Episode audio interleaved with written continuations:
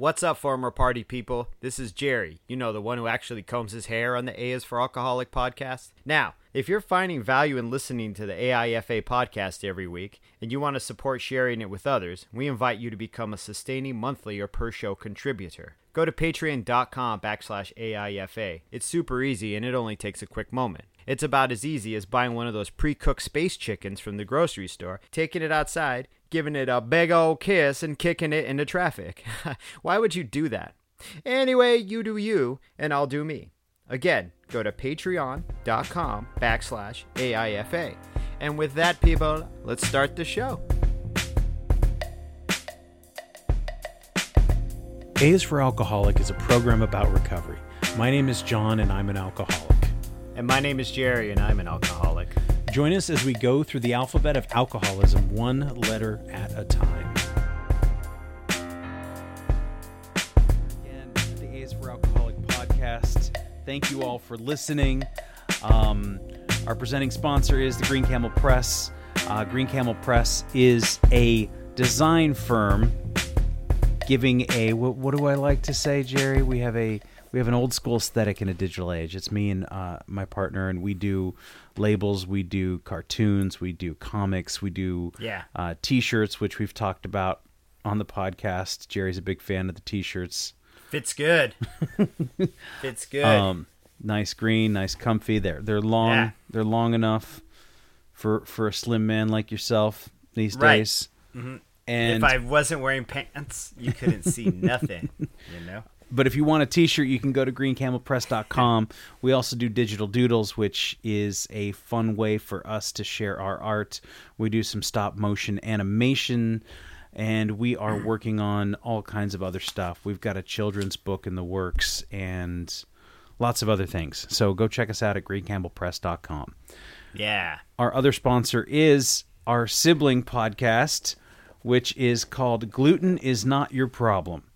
And just a just a disclaimer for those of you who might be sensitive, there is some discussions about alcohol, not necessarily in excess, but it does come up every once in a while. Um, but it's a great podcast. It's totally funny. I mean, Jerry, you tell me. I'm on. I'm on the thing. So I like it. It's I love the conversational tone between you guys. It's Did- great. I've known Walter for a thousand years though, so it when I listen to it, I just feel like he's sitting in the room with me. As a matter of fact, I've disagreed with him a few times out loud in my own home, and I know he probably won't listen to this, but just you know, I've Yeah. been cooking dinner and been like, "Well, Walter, I don't agree with you. I, I, I, I, I think a loaf might sound kind of tasty. It depends, I guess. You know." but not nearly as angry as you might have once been while you were drinking. no, no, I was not going to fist fight him over, uh, you know, time travel. I don't want to fist fight him over time travel. Mm-hmm. Did you listen to the latest episode of Gluten is No. Not Your Problem? the one about having friends over for dinner? No, Yeah. but I, I imagine I, I'm assuming I make a appearance in it somehow. Maybe not. I don't know. I'm pretty self-centered though. You're working on it. You're doing you're doing Yeah, all right. I'm doing all right. But yeah, gluten is not your problem with myself and our friend Walter, and we talk about Walter's uh, interesting life of. We call him a culinary chameleon because he's worked in all kinds of restaurants and bars and and uh, eating establishments, and he's done all kinds of weird, Yeah. interesting stuff. Eh, He reminds me of like a Wes Anderson movie, but with Rumple Minze. You know what I'm saying? Like, Yes, yeah, a lot of his story. Uh, you know, I mean, a lot of our stories, all of our stories, in, deal with um, excessive drinking, where they and they- Rumple Minze. and yeah. Rumple Minze. But Sorry, does- that's a trigger. No, but it, he does have a very eclectic life uh, and lots of good stories. In this last one, last episode, we talked about his unfortunate incarceration um, over some forgotten speeding tickets Oh, I don't remember any and of that. the people he had to spend time in, in jail with for the day that he was there, or that however many hours, eight or nine hours. And um, we also talk about growing up on the farm and how sometimes the friends you make on the farm come to dinner in you know various forms. Oh, oh, okay. I So- thought when you first said friends, I thought it was just him and a border collie like coming of age together. Like,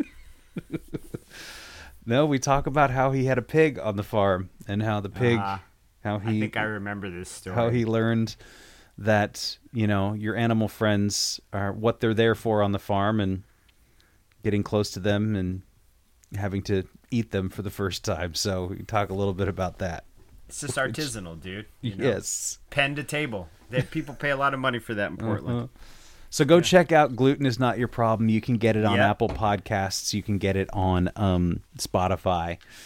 Um, yeah, good stuff. We gotta we gotta come up with a podcast network name if we're gonna start cranking these things out. I- right? Yeah. We'll, we'll table that for the next meeting. I also wanted to um I also just wanted to say thank you to all the people who listen. We've got a really sweet um email from a listener named Lauren that I just wanted to share real Yeah. quick and Lauren just says thanks for reaching out or no, that's that's my reply. Let's uh here we go. John and Jerry, I just came across your podcast today and I'm so glad I did. You guys are not only funny but inspiring.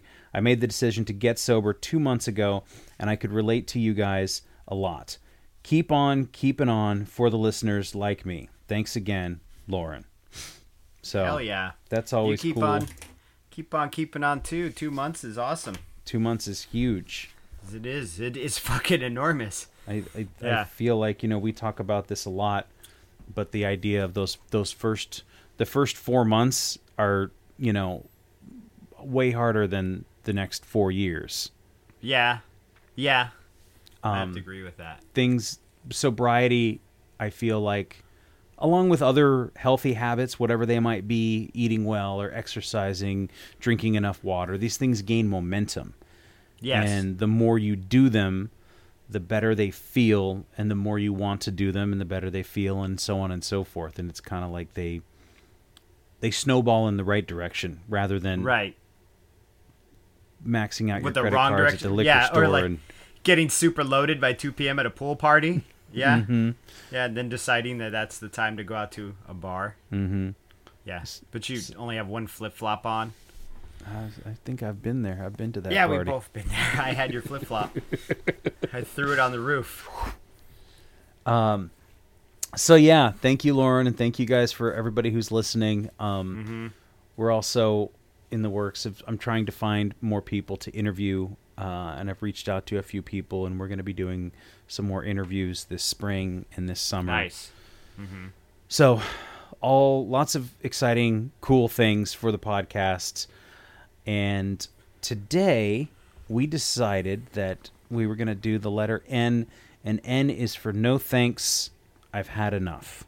Right. N- or navigating, navigation. Navigation, navigating the uh, the drinking, the world of drinking, the drinking world, the social world, going to parties, going to functions, not feeling the desire to cloister yourself in your room, which I would say that if you feel you have to, then then do that. Don't don't put yourself at risk. Right. I mean, I, did my first few months were definitely on lockdown, just so that I would not. I mean, in those first few months, I ended up. I've I've told the story too, where I was out at a bar with friends, and the bartender slides this drink that he was working on, and my immediate reaction was to take a straw, put it in there, and taste it, and I was like. Mm. "Pfft, I'm trying to be sober over here, and I can't even, you know, control myself. right. You just immediately turned into a drunk werewolf. I mean, that's what it, that's what it felt like, man. It It is the did. It really did. Right? Yeah. Yeah. So, um, but when you get a little time under your belt and you feel like you want to be out in public or, you know, you have friends who still drink, whether, you know, whether they're, whether they're super hardcore alcoholics or they're just social, you know, people at work, that kind of stuff right. Mm-hmm. you want to be able to to see them to talk to them and sometimes there are certain situations even family situations where you have to be there Yeah. and just i think that again we've talked about this phrase but the phrase no thanks i've had enough everybody can relate to that whether you've had enough that night or that week or that month Right. or that year Or that year. Yeah. um, and you you the people you socialize with a lot of them i mean you have you have friends that you've made in sobriety but a lot of them are people that you you hung out with while you were drinking right Right. But a lot of them don't drink though. anymore Do you know what I mean? Anymore. Or, nah. I mean, most of the people I. I don't know. Like, I only really hang out with my wife and daughter, and then work people. But the Mm-hmm. work people I don't really hang out with outside of work. but and the people associated with my job and those some of those people drink. Yeah, some of those people drink a lot and they party and but it doesn't it's it's got nothing to do with me. I mean, if there have been parties thrown in, in during my sobriety where the whole purpose of the party was to get as fucked up as they can, and they straight up are like, "This whole party is us getting fucking drunk. We're gonna get fucking wasted. Yeah, I'm gonna day drink all day, like it's some big revelation." And Mm-hmm.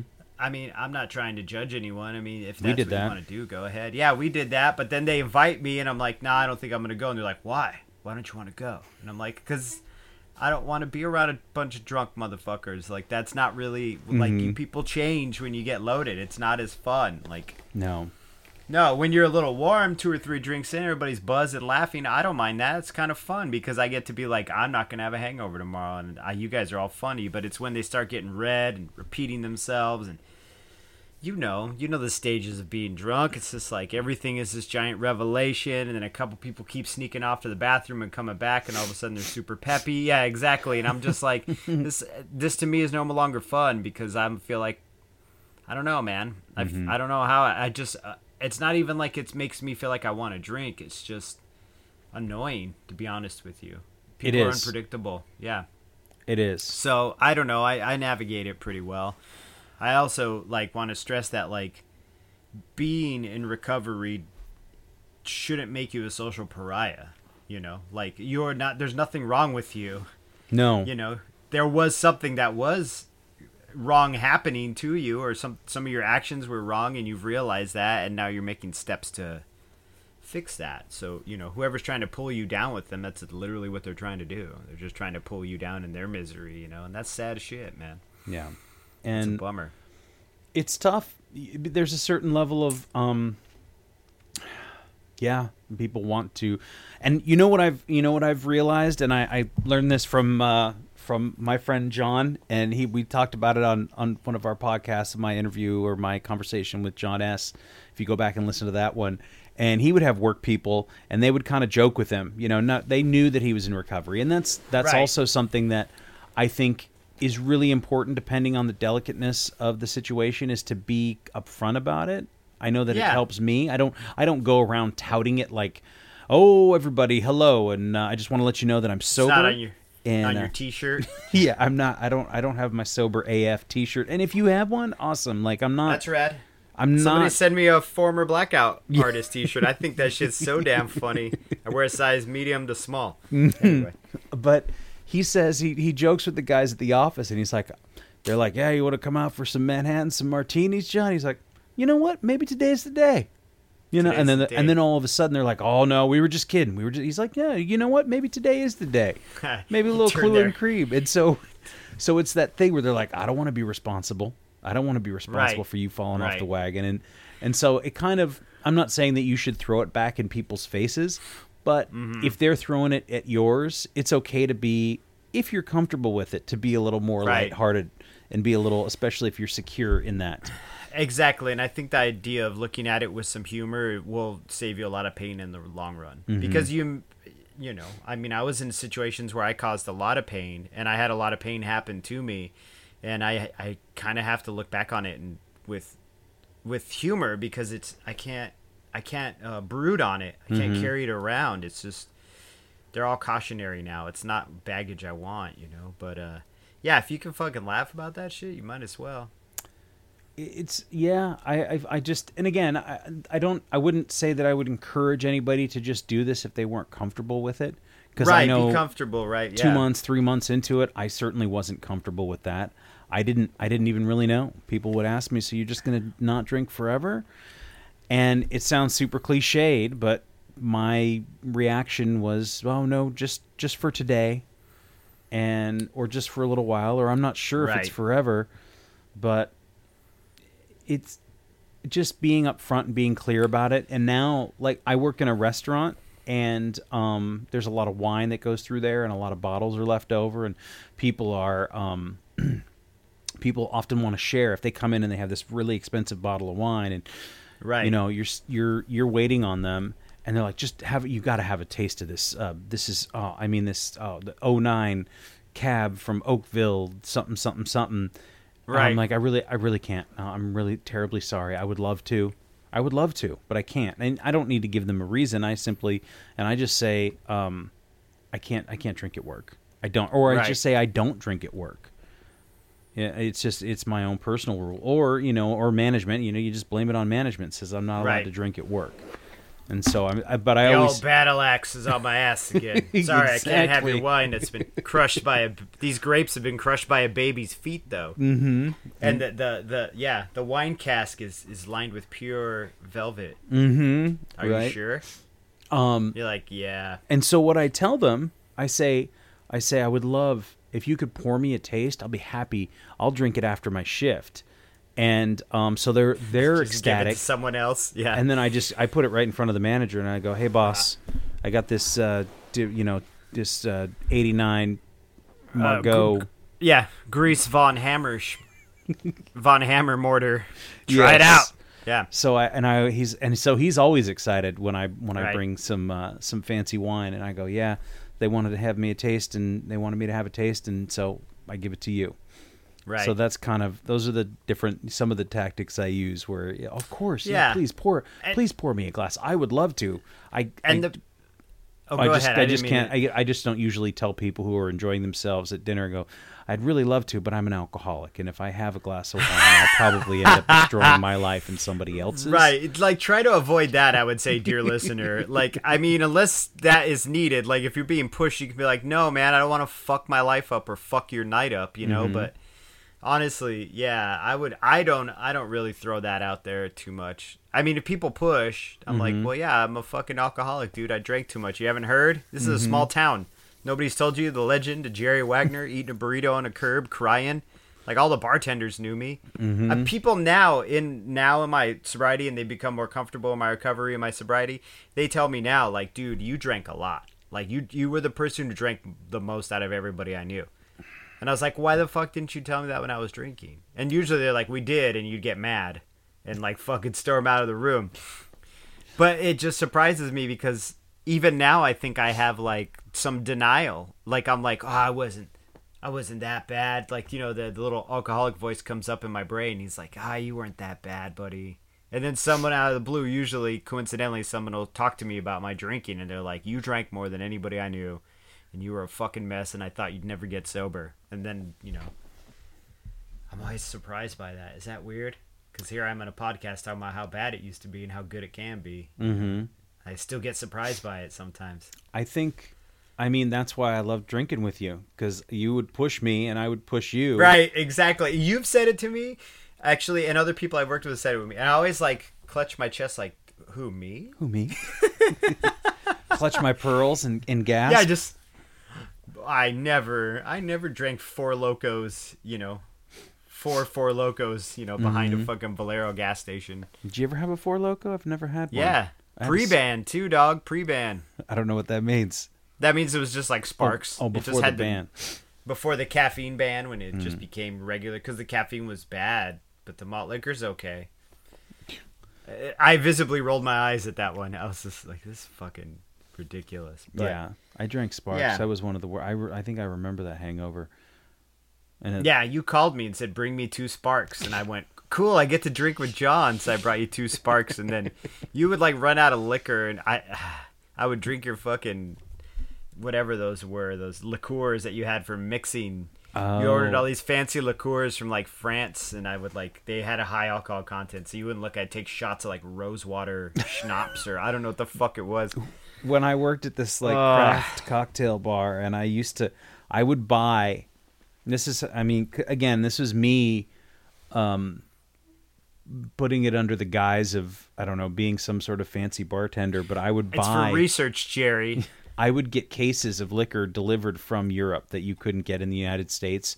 Or whenever I'd go to a different city or a different state, I would always come back. I would ship like five hundred dollars worth of booze to myself, and so I'd have all this weird, crazy stuff. And Jerry's right, you know, like taking a nip of rosewater liqueur or poppy seed Right. liqueur or whatever Poppy it was. seed, right? Just you'd order all this fancy shit, then your layabout friends would fucking Mm. drink it when they couldn't find any natty ice. You know, like, It's true. It's but true. that's the delusion there as well. I mean, there's one thing to be a connoisseur of alcohol because there are. Well, let's not ignore the fact there's people out there in the world who just can drink without having any type of problem with it. You know, Mm-hmm.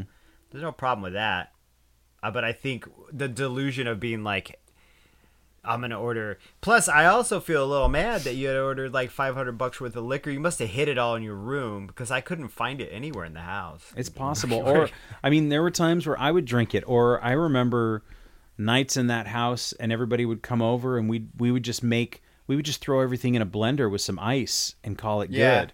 You know, Right. because it wouldn't. It was no longer about recipes and and getting things right. It was kind of just let's dump this in here and dump this in here and and drink as much as we possibly could. So the pretense was gone.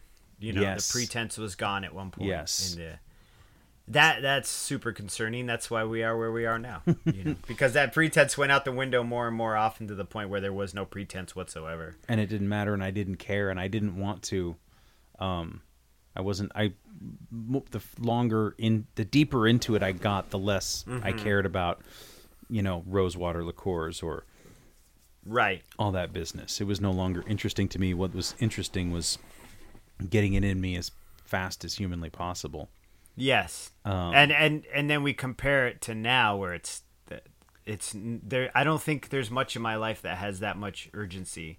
Maybe caffeine a little bit, maybe nicotine a little bit with the vape stuff, but and I do see myself kind of repeating similar patterns with shit like that, like with caffeine, like where I get to look forward to I, I get to go home and have a diet coke and I'm like, yeah, I'm gonna fucking crush that coke zero, dude, you know?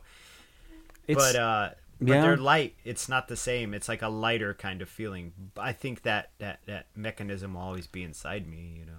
I feel a lot less remorse, shame, and guilt if I eat like too many grapes than Right. you know if I drink too much wine or whatever. fucking with grapes huh yeah Well, the thing is, you get but I you look at the calories and how many you get four cups of grapes and it's like nothing, nothing and I can crush those, no pun intended. But um, so I think we make i you know got it's it it's about it's about the the addiction or the my addictive brain is still is sets up those things whether it be Right. with food or it can be with food it can be with sex it can be with Mm-hmm. nicotine it can be with caffeine i know that i look forward to my coffee in the morning and i get up and and i i, I i'm trying to drink less and less of it but i Uh-huh. still have that feeling of of i'm so fucking useless i need a cup of coffee right now if i'm gonna Yeah, shake this yeah. off right i get up at 6.30 every morning and i like look forward to that first cup of coffee because then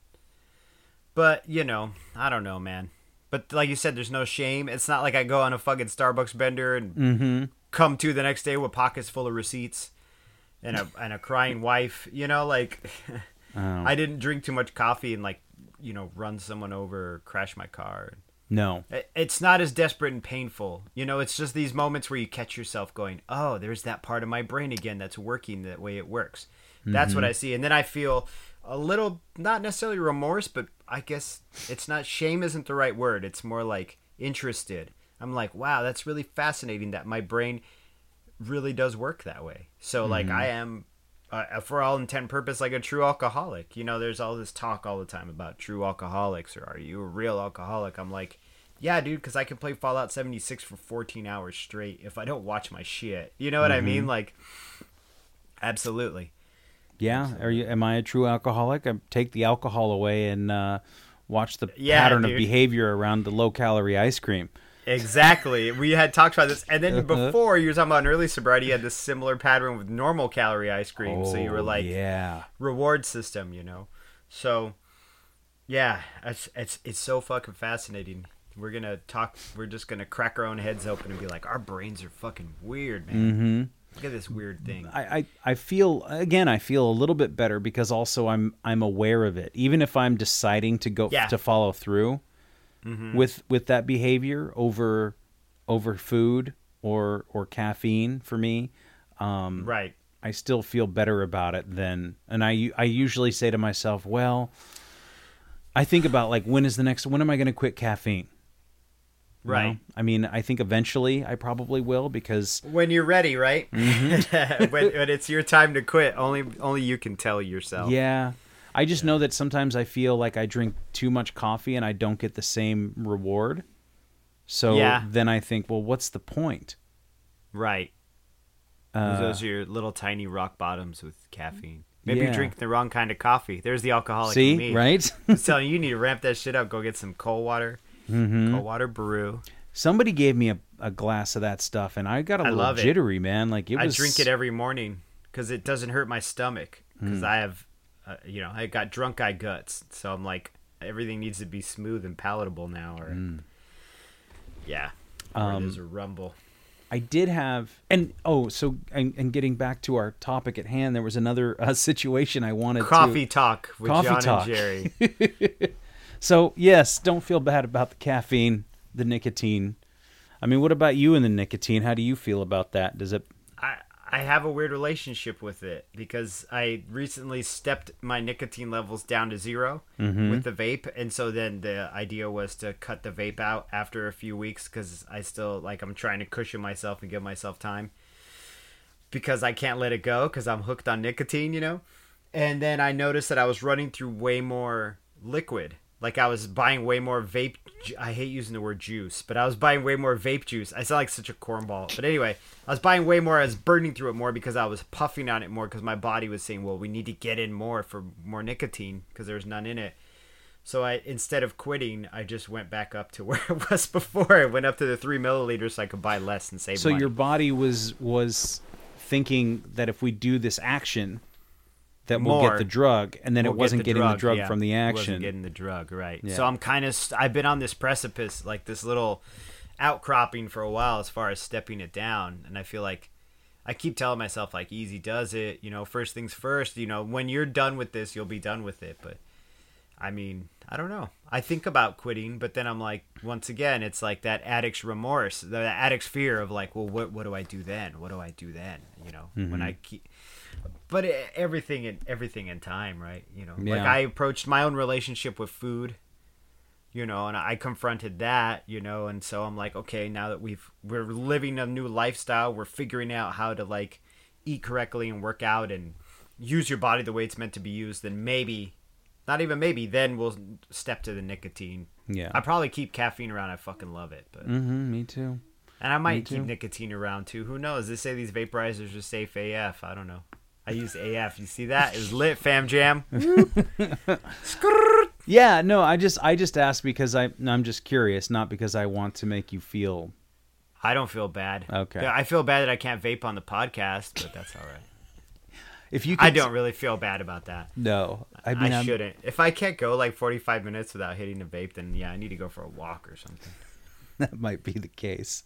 Right? Um, and oh, this so this came up the other night, and I'm I'm open with everybody at work about not drinking, and Right. people have asked me. I didn't I didn't bring it up um, to anybody except my manager, and you know, and then it kind of comes out, and people ask like, "Hey, do you want a beer?" or something. I'm like, "No, man."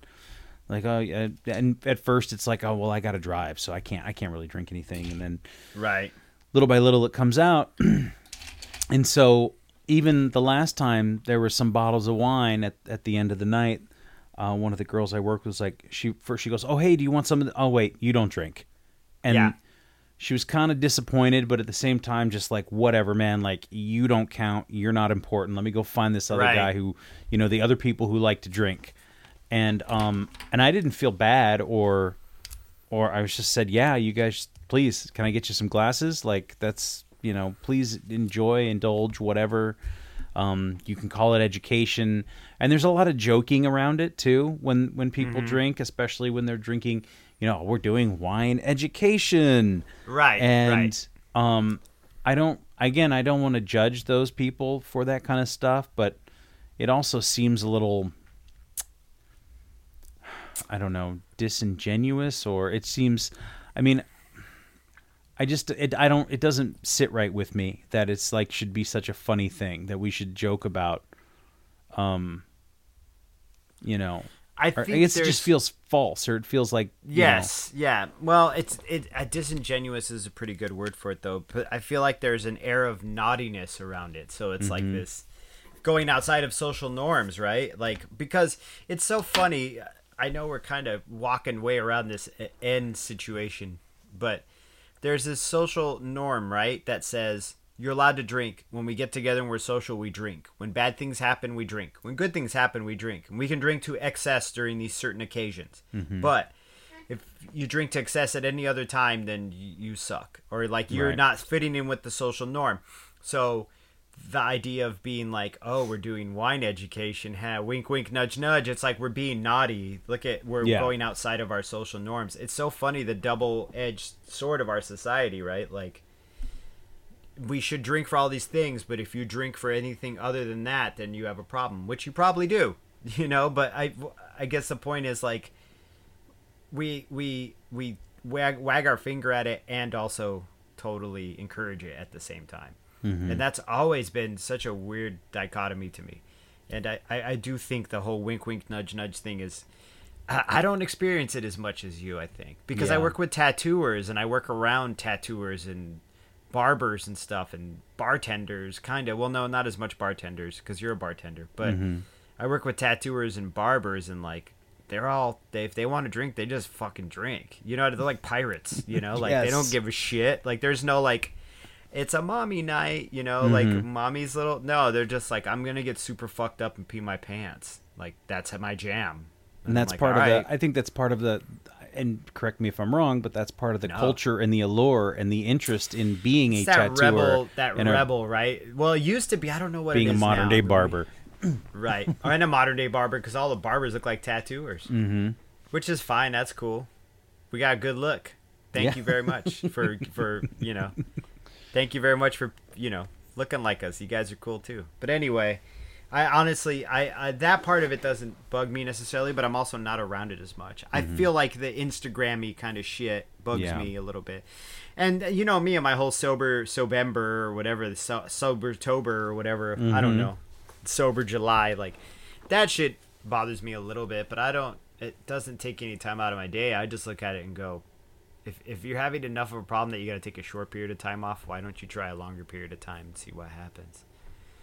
yeah But I'm just some dude on a podcast in his wife's office, so you know.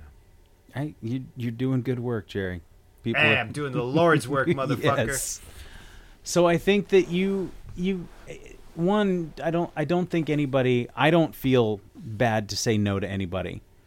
Um No, there were I think there was bad. some I think there were some times in the very very beginning in the first few months where it w- it would have been it could have been easy for me to succumb to some peer pressure and I think that's why I knew myself well enough or or I should say I knew my habit, I knew my addiction well enough Right. that I knew I had to kind of hide it out. I had to wait it out. I was just in this foxhole while you know all the yeah, uh, yeah, yeah. all the shit that was hitting the fan and now and even even six months or a year into it i i kind of steered clear from certain places and things.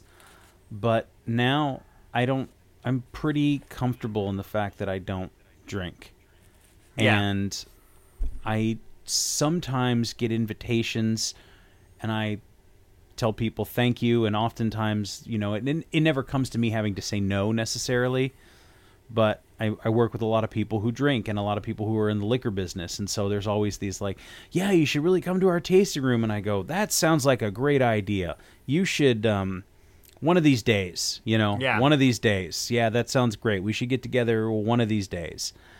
And there's only been a few occasions where people who make liquor for a living or people who sell it for a living have you know had a one-on-one conversation with me. And and then I I basically just come clean and say I don't drink. I don't drink at all. Um, yeah. I think you what you do is great and you have a great product and I'm really proud of it and I've had it before, but I don't drink and and, and no, I do. I know it just makes you laugh because you're like, I've had it before, quite a bit of it. I have quite a bit of it. Uh, you remember that event we did? I took like six bottles home. I drank it all Thank in you. about four days In the dark. in the dark, alone. So, so I, I and it's only happened a couple times, but I'm just I get straight up with them, and and they're like, you in Mm-hmm. the program?" And I'm like, "Yeah, yeah," and I don't really delve too much into it, or I don't. I don't judge them about what they do because these are nice people making a good living on you know stuff that they love. Right, right, exactly. It's we're not the moral compass here for the anybody. No. our only person we're moral compass for is ourselves. Yeah. But yeah, you're absolutely right. I did it. Um, to this kid once at a poetry read, and I'd been sober like three or four months, and I Mhm. needed to do sh- things like. I thought in my early sobriety I could still go out and be social, like be around people and be social. I had to continue doing that because I thought, oh well, I must be a social person because I was out at the bars every night after drinking like half a fifth at the house. I, I I must be have to be around people. That'll keep me nice and sober. So I'd go to these poetry slams in this coffee shop down here in Eugene. Mm-hmm. These poetry reads, and so you know four months sober, and I was out back still smoking cigarettes. I was smoking a cigarette with like this 22 year old kid, and I was like probably 38, 39. I mean, well, I was 38 because I would just gotten sober, and uh, the kid had a flask, and he's like, "You want a sip?" And I'm like, "No, I'm good." He's like, "What? You don't drink?" And I'm like, "No, I don't." And he's young, so he's like, didn't catch the because I was like, "No, I don't drink. I don't drink." And the kid was like, "Why?" And I was just like, uh, cause I'm a recovering alcoholic. Like I'm a fucking flat out alcoholic. Like I'm a bad drunk. And he's like, oh, and then backed up from me and avoided me the rest of the fucking night, you know. And then later on in hindsight, I was like, God, I shouldn't have hit the kid with it that hard, you know. I mean, I hadn't, had, I didn't have to lie, but I didn't have to be so dire about the fucking thing. But I was so early. Maybe you was did. still a raw wound. You know what I mean? Like I was still walking wounded. I was still hurt from the idea that I couldn't do this thing anymore. Mm-hmm. It used to fuck me up, man. It used to fuck me up bad that I couldn't do it anymore. I'd get like upset. I'd get pissed off at people who did it. I'd resent the shit out of them because I was like, how come you still get to fucking do it and I can't? Yeah. You know, and I had to sit down with someone I was working with, you know, I- with my recovery with, and he had said, well, you know, I was talking about somebody I that I used to party with that continued to party, and I was like, how come he gets to drink and I don't? And I remember this person I was working with said, no, dude, he doesn't get to drink. He has to drink, and you don't have to drink anymore. And it was like this fucking. Even that little play of language, mm-hmm. that changing of term and the grammar, like it was like a light lit up. I was like, "You're fucking absolutely right, dude." Like, I so don't have to. I don't have to, right? And so that's the idea. I mean, you could even bust that one out. That might be a little crazy, though, right? Next time you're at a barbecue with your girlfriend's parents, they're like, "Hey, you want a Hefeweizen?" You're like, "Nah, I don't have to drink anymore." And then, it, man, everybody will look at you like you just farted in the room, like you just stood up and farted on the table. Because I've experienced that too, where I tell people I don't drink, and they look at me like I'm fucking like I'm different, which I guess I kind of am. You know, like mm. whatever, uh, whatever. I think that sometimes, and this is this is my pure speculation on how I felt about people while I was drinking. yeah. But I imagine that some people, when you tell them you don't drink, and you tell them that you're a recovering alcoholic, or you tell them that you're in a program, or you tell them you're not in a program, or that you just Whatever, you just don't drink. I think Anymore. that sometimes anymore, uh, I think that sometimes it makes people you then become a reflection of their where Yeah. where that could lead, where know that where you- bad behavior mm-hmm. could lead, Yes. and nobody wants mm-hmm. to think about getting better and changing themselves. And when you're, Yeah. I, I should say that when when I was in the throes of my active alcoholism, I did not want to think about getting better, changing myself, or being, Yes. you know, growing as a person and a human Right. being. I'm there with you. This is why I'm so emotive over here because that's exactly how I felt. And I had friends who had gotten sober who are still sober. You know what I mean? And I Mm-hmm. would drink. I'd see them at functions in the same thing. It was like, it was like looking at a skull and pondering your own death. You know what I'm saying? Right, like, Hamlet. it was like memento mori shit. It was like some Hamlet shit. You know, like What is? Tell me what memento mori is. It's, it's re- it's Latin. It's it's basically like remember remember death. Like remember Mm-hmm. your death. Like in everything you do, remember you're going your mortality. It's basically the Mm-hmm. Remember Latin. Yeah, the Romans or whoever it was just being like, hey, we want to be a killjoy over here, motherfucker. I think they would put them on items or gravestones or like little little sigils and items that Mm-hmm. you carry for the you know people have departed and shit. but I think that that's sometimes what happens. That's the feeling I get from people when I tell them I don't drink in situations where I don't know them that well, or Yeah. you know, and they're just like. "Oh, okay, um, I need to get away from you. I don't want to catch Poor what you sad, got." You poor know? sad man.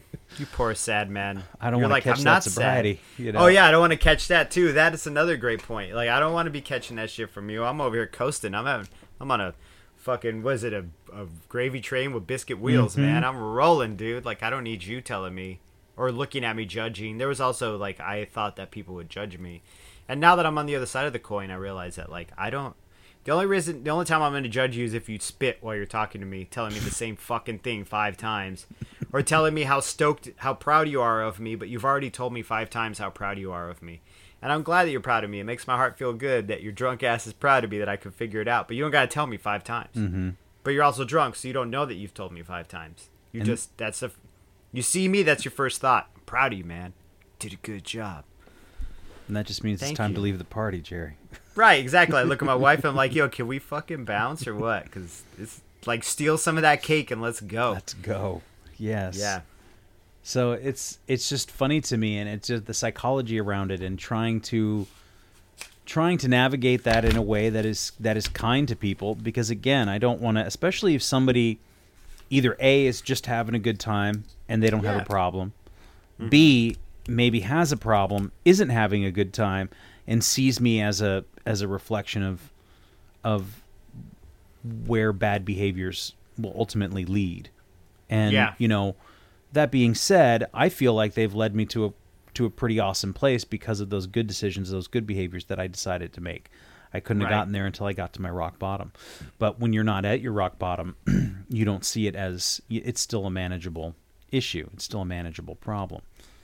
So, um, it's just being delicate with people as far as what I'm like I'm not promoting it and I don't really care if you whatever you do is you do um but I just can't do it. Right. But if you're to push me then maybe I'm to get fucking dramatic about it. Right. you know. kind sir.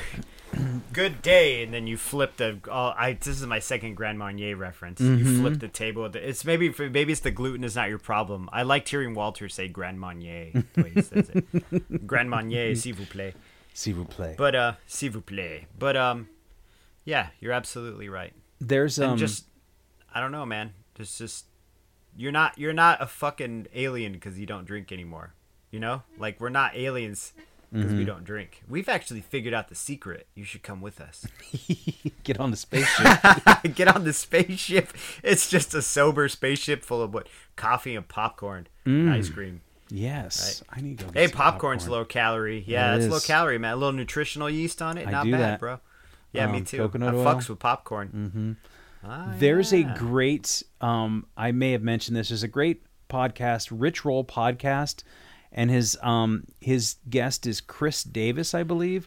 And the name Uh-huh. of the podcast, if you Google it, is called Chris Davis Chris Davis Should Be Dead, I think is what is the name Is that- of it. Yeah, I've really I've listened to it. it? It's a good one. Yeah, that's I think It's that's a the really good one. recommended to me. Yeah, the guy's And- like a kind of a hard edge kind of dude. I like him. He's a, yeah, he's a hard edged dude. He sounds like he smokes two packs a day, and Right. But he tells his story. But the so the thing, like I love the quote. I think, and I think they use it in the beginning of the of the episode where he says, "He's like, yeah, man, I had to quit drinking." Then said somebody says, "Oh, that sounds really dramatic." He's like, "You want to see dramatic? Take me out drinking."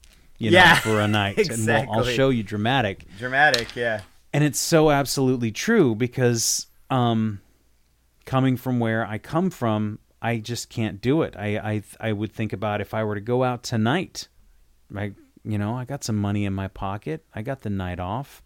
Nobody's going to worry about me for a while but I would I would just tear Yeah. ass. I would make a mess of myself and everyone around me. And again I would wake up hungover and sober and have to deal with the consequences of my actions.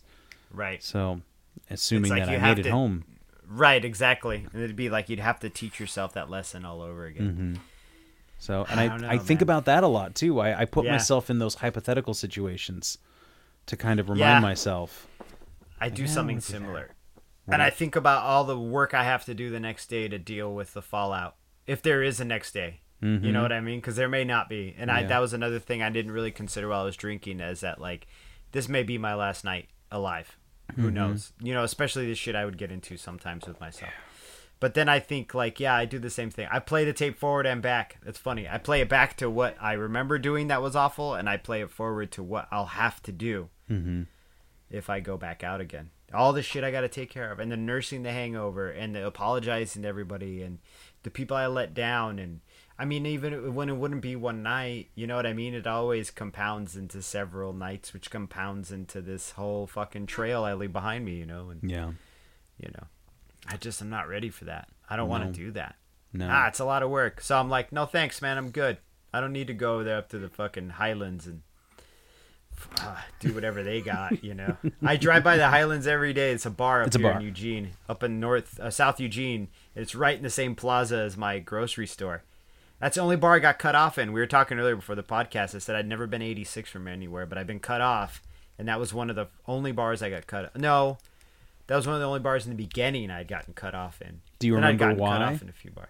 I was being really loud and I was hitting the tabletop machine, the one you're Mm. talking about playing at the bar you used to go to, the wagon wheel, whatever. Mm-hmm.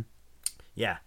And I was probably playing that matching game where you got to find the difference between the two girls' titties or whatever. And they're like, Mm-hmm. this titty's got a bra and this titty's doesn't have a bra, and the lady's just suntanning splayed out like on this beach With those like, poor "Find-" graphics, those those sort Yes, of 16-bit graphics. And they're like, find the difference, and I couldn't find the difference, so I guess I hollered at the machine and fucking slapped the side of it, like, ah, you fucking beast or whatever. And, And they the told you to woman out. Well, no, she didn't tell me to get out. She told me I couldn't drink anymore. She slid a big pint glass of water in front of me and said, "You're not allowed to drink anymore tonight." I was like, "All right." And then I just went downtown, drank more. So, but you know they're liable for me.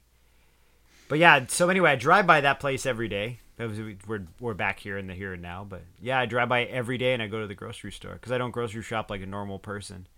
I grocery shop every day. But Why I always look at it and I I don't know, man. Like I don't I have no idea why I just don't go out and buy all the shit once a week. Like every night I'll hit the store to buy shit for dinner. It's usually I can give excuses, but uh, this isn't the Jerry Wagner grocery shopping podcast. but uh I drive by it and I see him out there under the awning smoking, you know, like and it's Mhm. raining and it's cold and they're out there smoking and some of them are more lit up than others and there's a lot of people too. It's a handful of people out there. Some are hollering. Somebody's got their car pulled up with the stereo on and they're like dancing, hollering, but they just like like like we saw them at the bar at the ground level or whatever, Yeah. ground control, and you're like, no one looks happy. Like no one looked happy. Yeah. So to me, I was like, nah, I'm gonna avoid that place. Nobody in there looks happy. I mean, the people are bummed out in Safeway too, but there's a couple happy. There's some children in there. They're having a blast. You know? Sure, you know. Yeah. Um, yeah, I don't. I don't frequent any bars except the one I work at, and even Right. then, I also, you know, another interesting um, reminder is getting to hear stories of people because the service industry is fraught with um, with um, with alcoholism, and you know, I, I don't I don't ever assume that just because people go out and get drunk every night or I hear about it that I that they're alcoholics and you know there's a lot of young people that I work with Right. and that's what There's you just a lot of drunk 20s. motherfuckers in the service. There is that, too. There's a ton Yes. of drunk motherfuckers. Yeah. Yes. Uh, it's very easy to slip into it.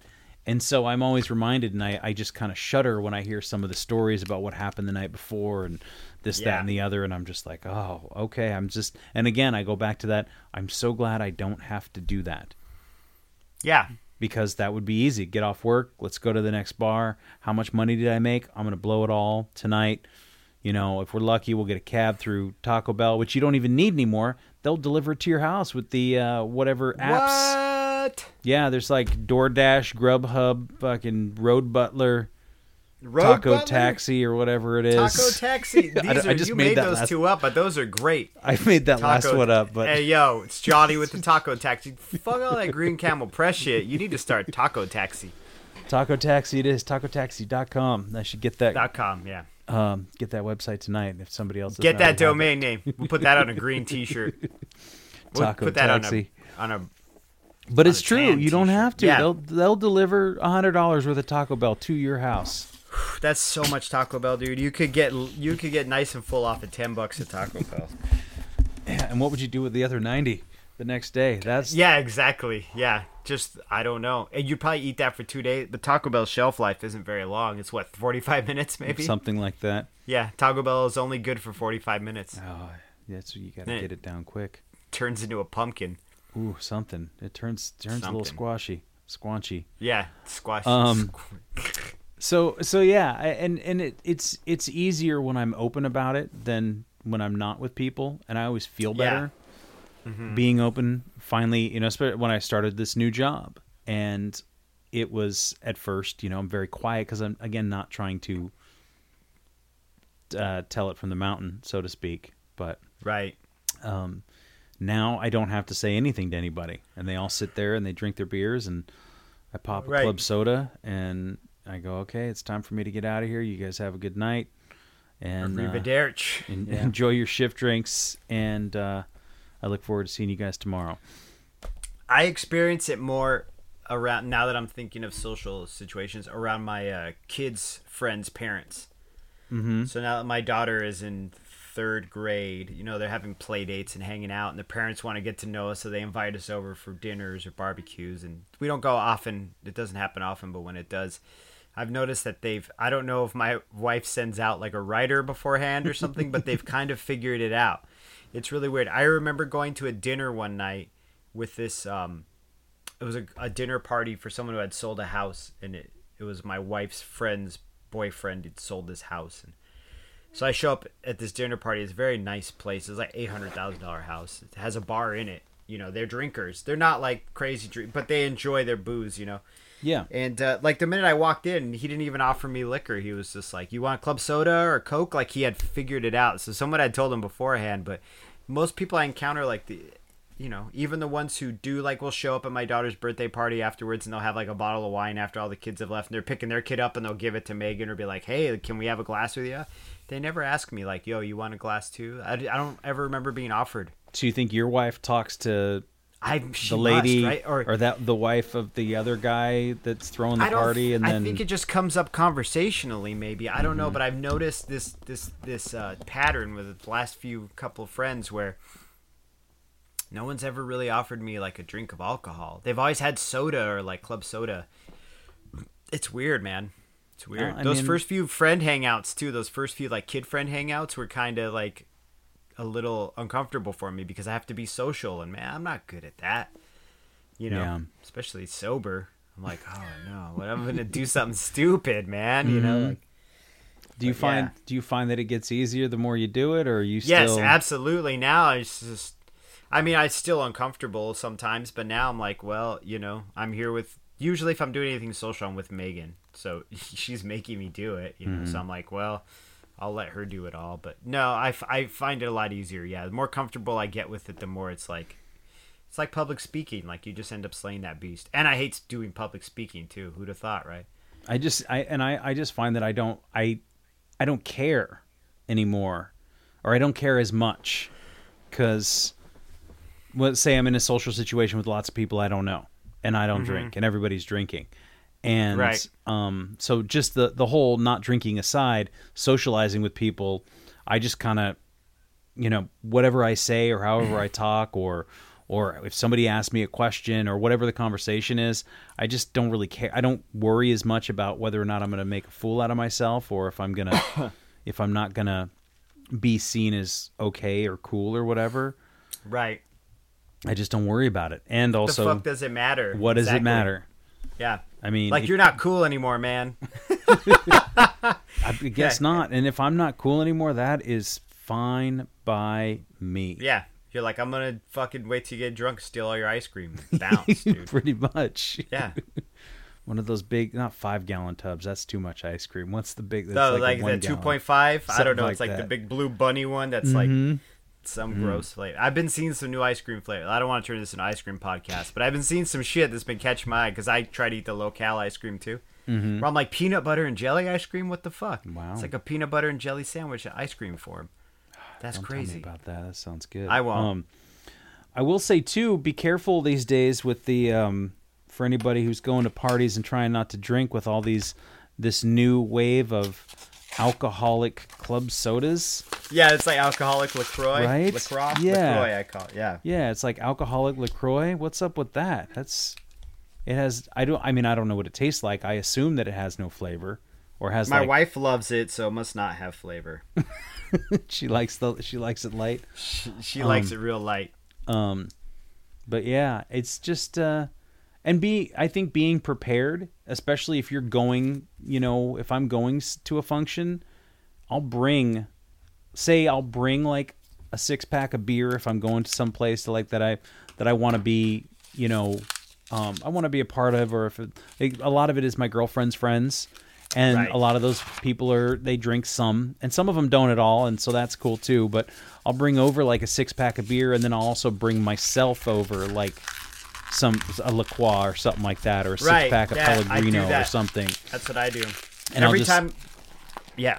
Sorry, I didn't mean to interrupt. No, you. I got just so I have something to drink. Excited. You and I were were simpatico right now. Mm-hmm. We're tandem because like I'd get invited to parties for the shop, and I know that most of those guys actually just smoke weed now. But like I knew a few of them drink. A lot of them, a couple of them get loaded, and I wouldn't bring beer, but I'd always show up with like a twelve pack of soda. And I would drink like six of those fucking cokes too, because you know I'm like I am enjoying myself, you know, banging in like 700 and some calories. But yeah, even now when I show up to their barbecues or parties, I just bring a bunch of diet cokes and like maybe a thing of like normal cokes for someone else, you know. Mm-hmm.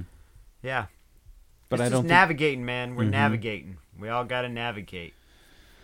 and it's okay to say no, and it's okay to it's okay to do what you need to do for yourself because at the end of the night you're you I mean I know that I'm the only one there who's going to keep me sober.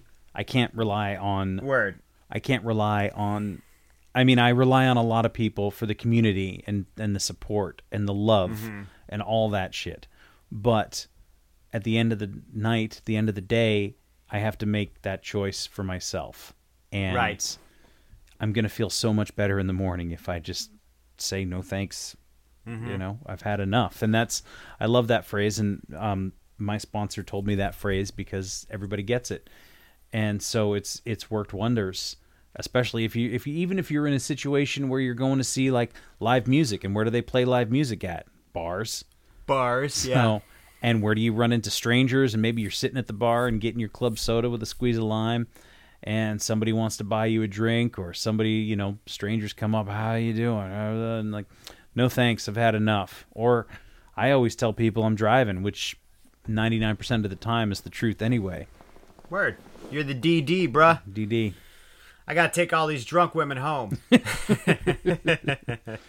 So that's that's often the case anyway too. Um, but I I feel like being upfront and honest with it to a certain extent, um, or even to the fullest extent. I mean, you don't have to get dark. You don't have to, you know, talk about No. what led you there. I mean, if No. somebody asks me and they if they want to, I- I'll just be like, I don't want to harsh your mellow, man. I don't want to. I don't want to bum out your good time. You're But- not an open book. Huh? Are mm-hmm. you an open book? I, I mean, I, I I would, but I also would just say this is not the place nor the time. And if you're having, if you're, I mean, if people really want to hear about it, they're not going to come up to you at a fucking concert. Yeah, exactly. Well, I was gonna say too, if they re- you're like, listen, if you really want to hear about it, I got this podcast. right? Here's my card. Start with A, work your way up, and then you'll know. Uh, put it on shuffle. Get weird with it. I don't know. Yeah, yeah, you should just yeah get real weird with it. Um, spell words out. You know, spell so- out fart with it. But it's it's just, uh, I yeah, be upfront with it. Be open with it, and be be straight up with people. And Right. I mean, that's that's what I do most of the time. I remember uh, a conversation I had. I was meeting uh, my girlfriend. Some of her friends were in town, and we were meeting them, and they had been at a brewery or something. They were doing this beer tasting at this brewery that they they're not from out they're not from here, and they never get to taste it, and so they were really excited to go to this brewery, and it was their favorite beer and all this stuff, and so they came and they they sat with us at dinner, and I think they ordered another beer, and something about you know I don't think she had said anything to them, and they said, "Oh, do you want something to drink?" And I said, "No, I just just water's fine for me." And and something about you don't drink, and I said, "No, I'm actually." I said, "I'm I'm in recovery," and he was genuinely interested about it, and so we Yeah. had we had a brief conversation about it, and I said, um, "My whole thing was, I just had to stop. That's the that's the short version. Is I couldn't anymore."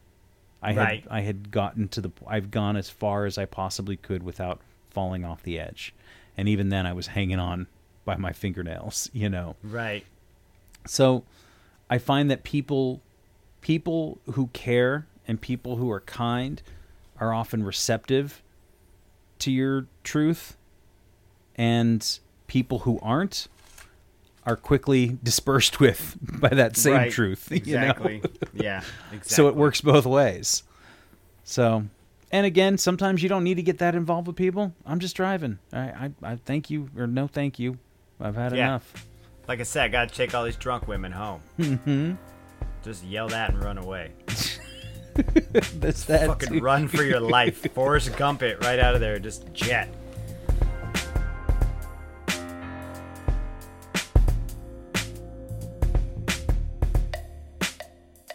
Thanks again for listening. Our music, as always, is by Neglect. You can find more of his stuff at neglect.bandcamp.com. And you can find us on all social media platforms that matter Instagram, Facebook, and Twitter. And you can reach us at aisforalcoholic at gmail.com. Talk to you later. Yeah.